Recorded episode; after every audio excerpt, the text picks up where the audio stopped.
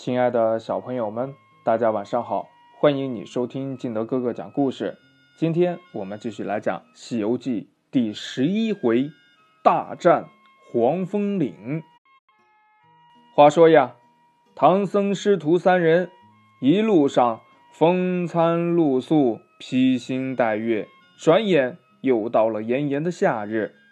一天呢，他们来到了一座险峻的高山。正走着呢，突然刮过了一阵旋风。这唐僧呢，在马上边，这心里边有点害怕了，就问呢：“悟空，我怎么觉得这风有点奇怪呀？”八戒呢，也一把上前扯住了悟空，说：“呀，嗯，师兄啊，这风这么大，我们先躲一躲吧。”悟空就说：“呀，你这呆子，好没用。”看见风大就要躲，那要是碰见了妖怪该怎么办呢？我把这风抓一把闻闻看。说完呀，让过风头，把那风尾呢抓过来放鼻子下一闻，好大的一股腥味儿。说呀，哦，果然不是好风。正说着呢，只见山坡下跳出了一只斑斓猛虎，慌的唐僧呀。跌下了白马，八戒呢丢了行李，拿了钉耙，赶在悟空的前面，大喝一声：“你孽畜，你往哪里走？”劈头就是一耙，那虎呀躲过了钉耙，直挺挺的站了起来，用前爪一抓，呼啦一声，把这虎皮给剥了下来。原来呀是一个。披着虎皮的妖怪，他高声的叫道：“我是黄风大王部下的先锋，奉大王之命在山上巡逻。你是哪里来的和尚，敢动兵器伤我？”八戒骂道：“呀，你这个孽畜，你不认识爷爷我呀？我是东土大唐。”皇帝、玉帝、唐僧的徒弟，奉旨去西天拜佛求经呢。你趁早呀，让开大路，不要惊了我的师傅，要不然呀，我可不饶你的性命。那妖怪听了，上前一步，朝八戒劈脸就抓呀。八戒呢，一侧身闪过去了，抡起了钉耙就打那妖怪。急忙走下了山坡，从这乱石丛中取出了两把赤铜刀，转身迎战。两人斗了一阵儿，也没有见到胜负。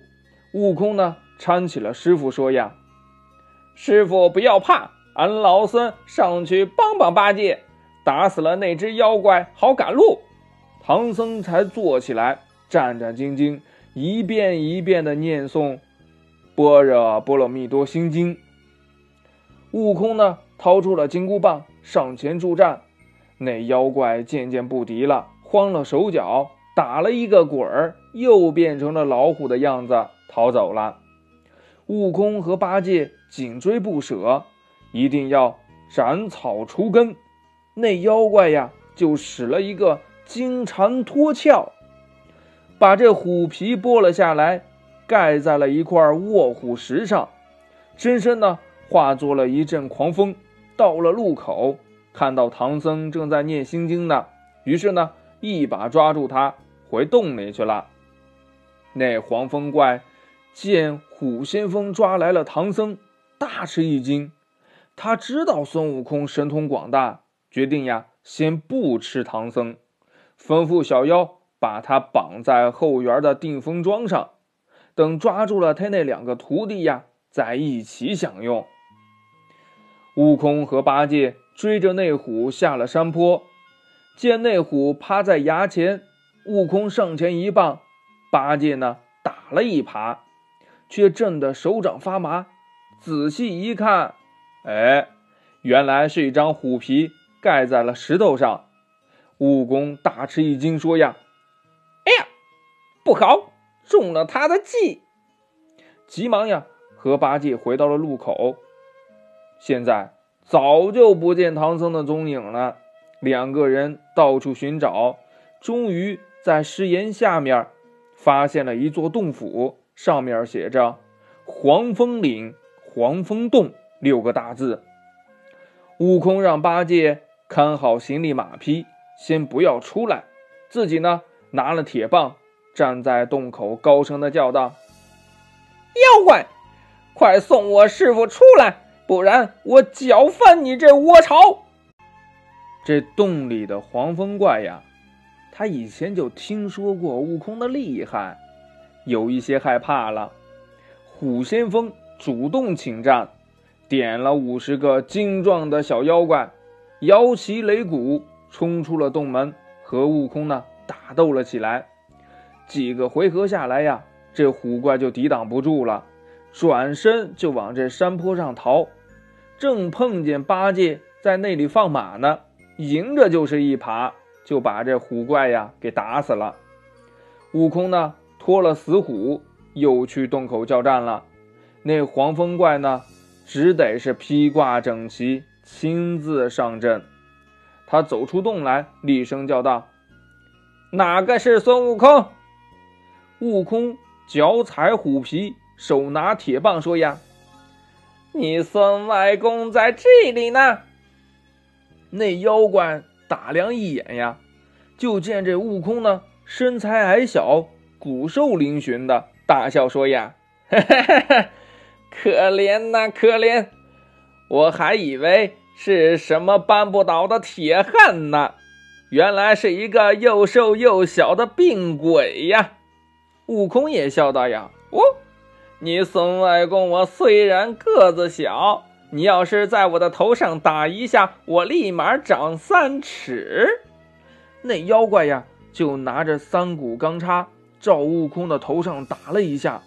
悟空呢，把腰伸了一伸，果然长了三尺。慌的那妖怪把这钢叉按住，说：“呀，你这猴头，别耍这些把戏，你快过来，我们好好的比试一下。”说完呀，调转钢叉。朝着悟空当胸一刺，悟空用铁棒拨开了，照头就打。这两个人呀，大战了三十回合，不分胜负。悟空呀，使了一个分身法，拔了一把毫毛，变成百十个悟空，各拿一条铁棒，把那妖怪围在了中间。那妖怪就害怕了，也使出一样的本事，往地上吹了一口气。刮起了一阵黄风，把悟空毫毛变的那些小悟空呀，都刮在了半空中，像纺车一样乱转。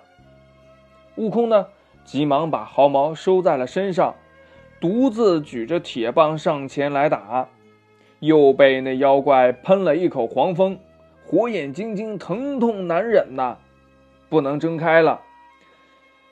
他眼睛睁不开了，只得败下阵来。我们再看这八戒，八戒干嘛呢？他正牵着马呢，守着行李呢。他呀，就看见这黄风大作，天地无光，也不敢呀睁眼看，也不敢抬头。直到这风过天晴了，他想去看看悟空胜负如何呢，又怕丢了行李马匹，正在为难呢。这悟空呢，揉着眼睛回来了，连声说呀：“那妖怪的黄风厉害。”自己打不赢他，这八戒就说呀：“ 那既然这样，怎么救得了师傅呀？”悟空说呀：“我想那妖怪还不敢伤了师傅，我这眼睛被那妖怪的黄风一吹，眼珠酸痛，眼泪直流。啊啊，我得先找一个大夫医治一下。”于是呢，他们牵马挑担来到了路口，听见南边山坡下传来了狗叫之声，循声找过去呀，是一座庄院，一位老者开门呢，把他们迎进去，安排了斋饭。悟空问呢：“咱这里有卖眼药的吗？”老者说呀：“呃，是哪位长老有眼病呢？”悟空呀，就把遇到黄风怪的事情说了一遍。那老者大吃一惊呀！哦，那黄风怪的风最厉害了，那叫三昧神风，能使天地无光，鬼神发愁啊！我们这地方没有卖眼药的。呃，倒是我以前也有过这迎风流泪的毛病。曾经呢，我遇到了一个仙人，他传给了我一个药方叫三花九子膏，能治一切眼病呢。说完呀，进屋拿出了一个玛瑙石的小罐子，拔开了塞口，给悟空点了一些，叫他不要睁眼睛，安心睡觉，第二天早上就好。这第二天天刚亮。悟空呢，抹了抹脸，睁开了眼睛，比平时看得更清楚了。果然是好药呀！转头一看呢，发现这房屋不见了。他们兄弟俩呀，睡在了草地上。八戒说呀：“这人家也真是的，搬家了也不给人说一声。”悟空笑嘻嘻地说呀：“呆子，别乱说了。”他们就看见。树上贴着一张帖子，撕下来一看呀，原来是奉旨暗中保护唐僧的护教伽蓝治好了悟空的眼睛。悟空让八戒看守行李马匹，自己去妖怪洞里呀打听师傅的消息。到了洞口，只见大门紧闭，洞里的妖怪呀还在睡觉呢。这悟空呢，怕叫门惊动了他们，便。变做了一个花蚊子，从这门缝里呀也钻了进去，飞过了厅堂，来到了后院，看见唐僧呀被绑在定风桩上，正流眼泪呢。这悟空呢，急忙的飞过去，停在他的光头上，叫了一声：“光头强！”唐僧听出来是他的声音呀。悟空啊，你在哪里叫我呢？悟空说呀。师傅，我在你的光头上呢，你莫着急，我一定抓住这妖怪，救你出去。悟空呀，见过了师傅，又嗡嗡的飞到了前面。只见黄风怪坐在上面，一个小妖跌跌撞撞的跑上来报告呀：“嗯，大王，小的刚刚去巡山，只见一个长嘴大耳朵的和尚躺在林子里。”要不是我跑得快呀，差点就被他抓住了。昨天那个毛脸和尚倒没有看见。黄风怪说呀：“孙悟空不在，不是被我的神风吹死了，就去搬救兵了。”小妖说呀：“嗯，他要是没被风吹死，请些天兵来，可如何是好呀？”黄风怪说了呀：“嗨。”天兵来了又能怎么样？除了灵吉菩萨，谁也定不了我这神风。悟空听见了这话，不胜欢喜呀，急忙飞出洞外，现了原形，和八戒打了一声招呼，就去小须弥山请灵吉菩萨去了。不多一会儿呢，这悟空就到了小须弥山，灵吉菩萨出来迎接，请到了客厅坐下。悟空呢，说明了来意。菩萨说呀：“我奉了如来法旨，在这里镇压黄风怪。如来赐给我一颗定风珠，一柄飞龙宝杖。当时抓住那妖怪，饶了他的性命，放他归山去了，不许他杀生造孽。没想到他居然加害你的师傅。”我这就去收服那妖孽。说完呀，就带上了飞龙宝杖，随着悟空来到了黄风岭。菩萨说呀：“大圣，这妖怪有些怕我，我就在云端站着，你下去叫战，引他出来，我好施展法力降他。”悟空听了，暗落云头。不由分说，举起铁棒就把这洞门打得粉碎，喊道：“呀，妖怪，还我师傅！黄风怪听见悟空如此的嚣张，急忙拿了钢叉，走出了洞门，也不说话，举叉就刺呀。悟空侧身躲过，举棒相迎，战了没有几个回合，那妖怪又想吹风了。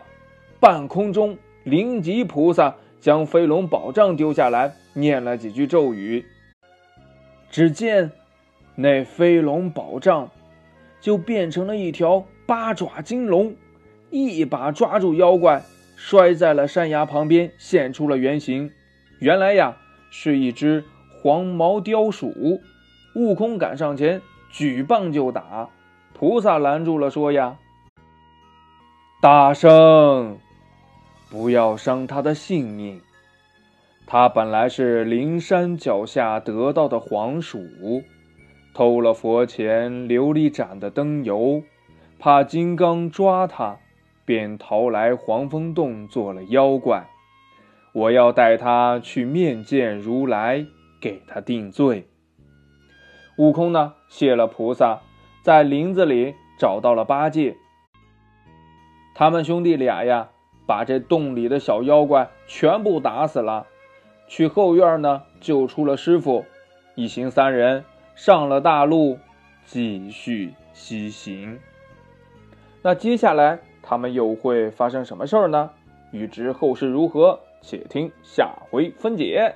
好了，亲爱的小朋友们，今天的故事呢就到这里。喜欢听金德哥哥讲故事的，欢迎你下载喜马拉雅，关注金德哥哥。同样呢，你也可以添加我的个人微信号码幺三三三零五七八五六八来关注我故事的更新。亲爱的小朋友们，祝你晚安，明天见，拜拜。